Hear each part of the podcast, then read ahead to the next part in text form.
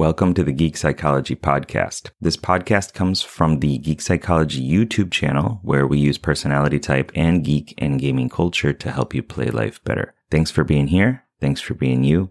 And I hope you enjoy the show. Hey, what's up? It's Sherman here.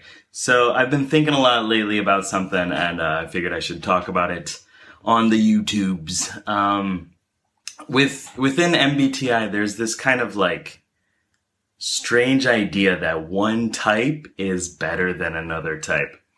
Um, even with, with people who are just learning about it, like really new to the whole thing. Like I'll, I'll give uh, an assessment to somebody or tell them, you know, what I think their type is and have them check it out. And they're like, oh yeah, yeah, that's it. But you, am I the good type? Am I the right one? it's pretty ridiculous. Um, and I'll get into it in a second. There's another version of this same kind of idea that, you know, one type is better than another type, and it comes about through people who have studied it a little bit longer, who are more, more into MBTI, but still not like fully aware of how all the stuff works, all the different types and dynamics work.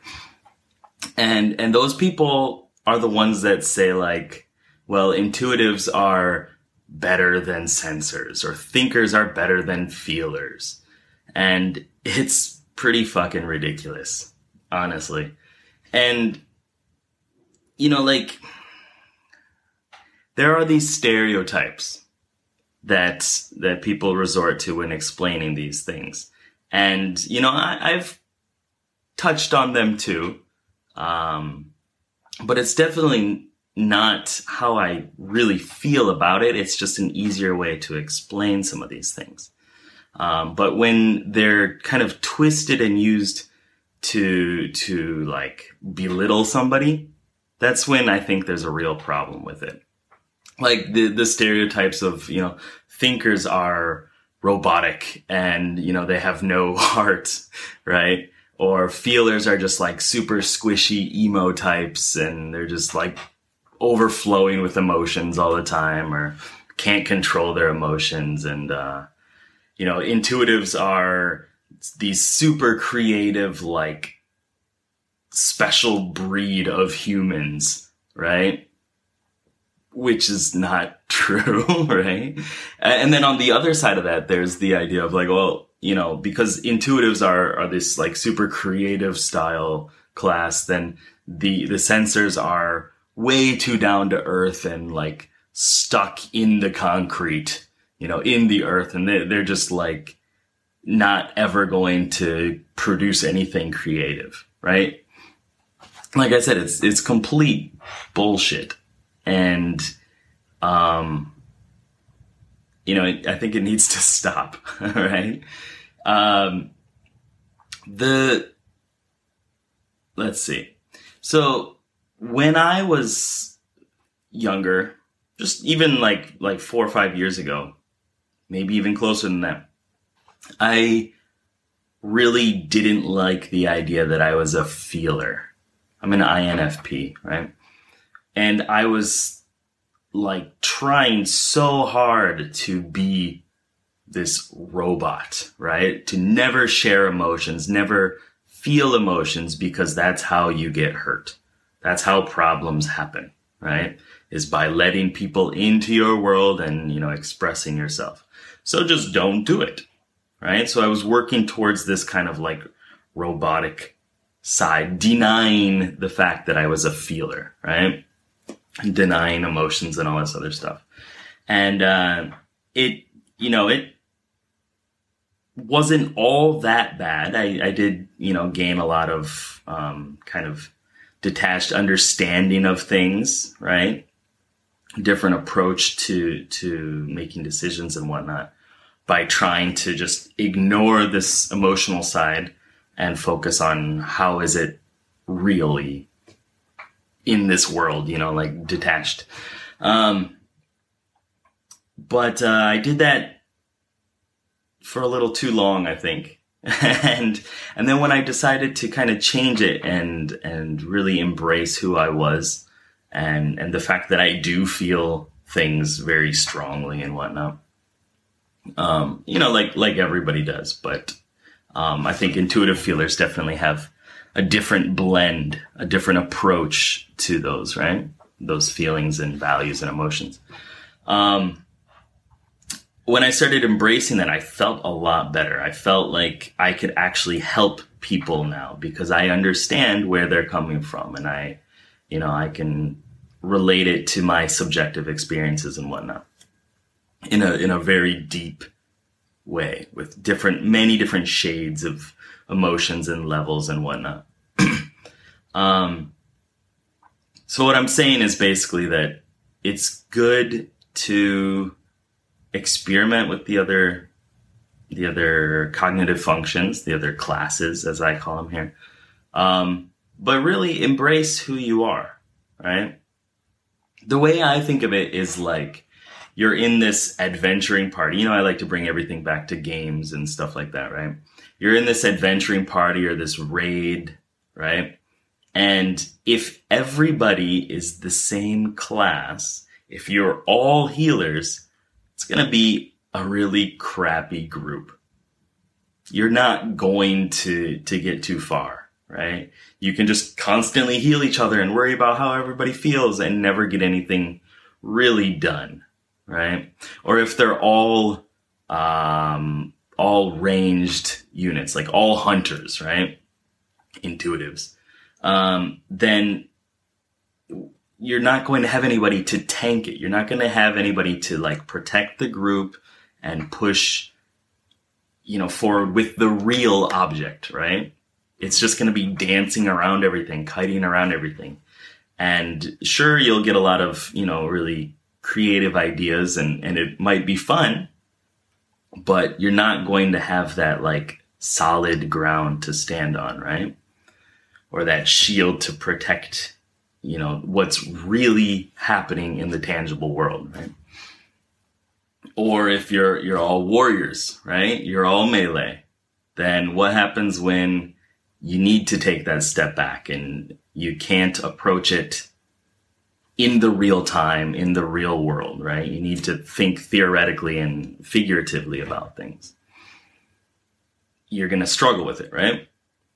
Same with uh, if it's all thinkers it's all mages, right? If the whole world was thinkers, then you're not going to have that like real interest in making decisions based on how people feel about things, right?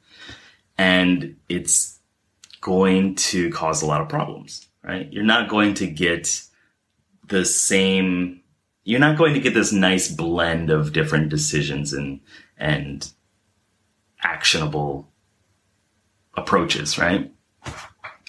Um, so that's how I think about it. And, you know, it's good to have this mix, this different variety of different classes, different approaches, different, you know, styles, right? Because that's how you do damage to what needs to be attacked in the sense of if a boss is all resistant to magic, you're not going to want to do magic damage to it. You're going to want to approach it in a different way, right? In real life, you can't always approach things and and situations and whatnot with the same this one style, this one attitude, right? You're going to need to look at it from other perspectives every once in a while in order to get a big, full understanding of what it is. So, you know, when, whenever anybody talks about, you know, the different types and like, oh, well, this kind is better than this kind, or, you know, INFPs are not as good as INFJs because blah blah blah. And you know the rarity thing is something that a lot of people talk about right? Like well uh, we're only 2% of of the the whole world. So you know we're way better and more unique and all this other stuff. And who really cares? You know? Like you need to have specific types of people to do specific things in the world. You need people to make sure everybody's comfortable and you're you need people to like trust the past and to use that to move forward and build a stable future for for the world, right? But you also need creative ideas and you need like just different kind of approaches to things that people haven't thought about, right? So you need all of this. You can't just have one, right? And because of that, there is no better type. There's no better style. There's no better class or whatever you want to call it. It's just different. It's a different approach, different way of looking at it. And it's all good. There's no need to scream outside my window like those people are doing. right? You can just embrace it for what it is. Embrace yourself for who you are and and your unique strengths and weaknesses, right? And just really realize where you stand and how you can help other people, how you can help yourself, how you know you might struggle, how you need help, right? And if you take it with that that mindset, I think you're going to um, have a better approach to those kind of people who kind of uh, mess you up a little bit. You know, mainly because of your inferior function. Like when I always struggled with extroverted thinkers because I'm an introverted feeler. It's the kind of mirror opposite, right? It's on that other side of the spectrum. And when I really started thinking that, well, okay, it's just a different approach. It's a different way of looking at things. It's fine. Is when I accepted that as part of me, accepted that, you know, extroverted thinking is something that is within my, my top four within my cognitive function stack, right? And I should embrace it instead of fight it, right? And I should embrace those people who are great at that and aspire to to at least get an understanding of how they do that. Right? Because it's going to balance me out. It's going to help me out in the long run. Okay, well, anyway, that was just a little rant on this topic that I've been thinking about for a little while. Um, if you have any questions, comments, just want to start a conversation, whatever it is, um, you can write below. Please subscribe, do all that good stuff. Uh, go to the website, geekpsychology.com. Uh, anything like that. Share this with somebody that you think it might help because it helps me. all right. Thanks a lot. Good luck. Have fun. See ya. Thanks for listening, and I hope you got something out of it. I know that by listening to this podcast, it means that you're ready to take your life to the next level. And I'm so excited to help you do it. Whether you're struggling with anxiety, lack of motivation, or you're just looking for your spark and purpose, I have many courses and a one-on-one coaching service available to you to help you get out of your own way and be happy. So head on over to geekpsychology.com to get started. See you there.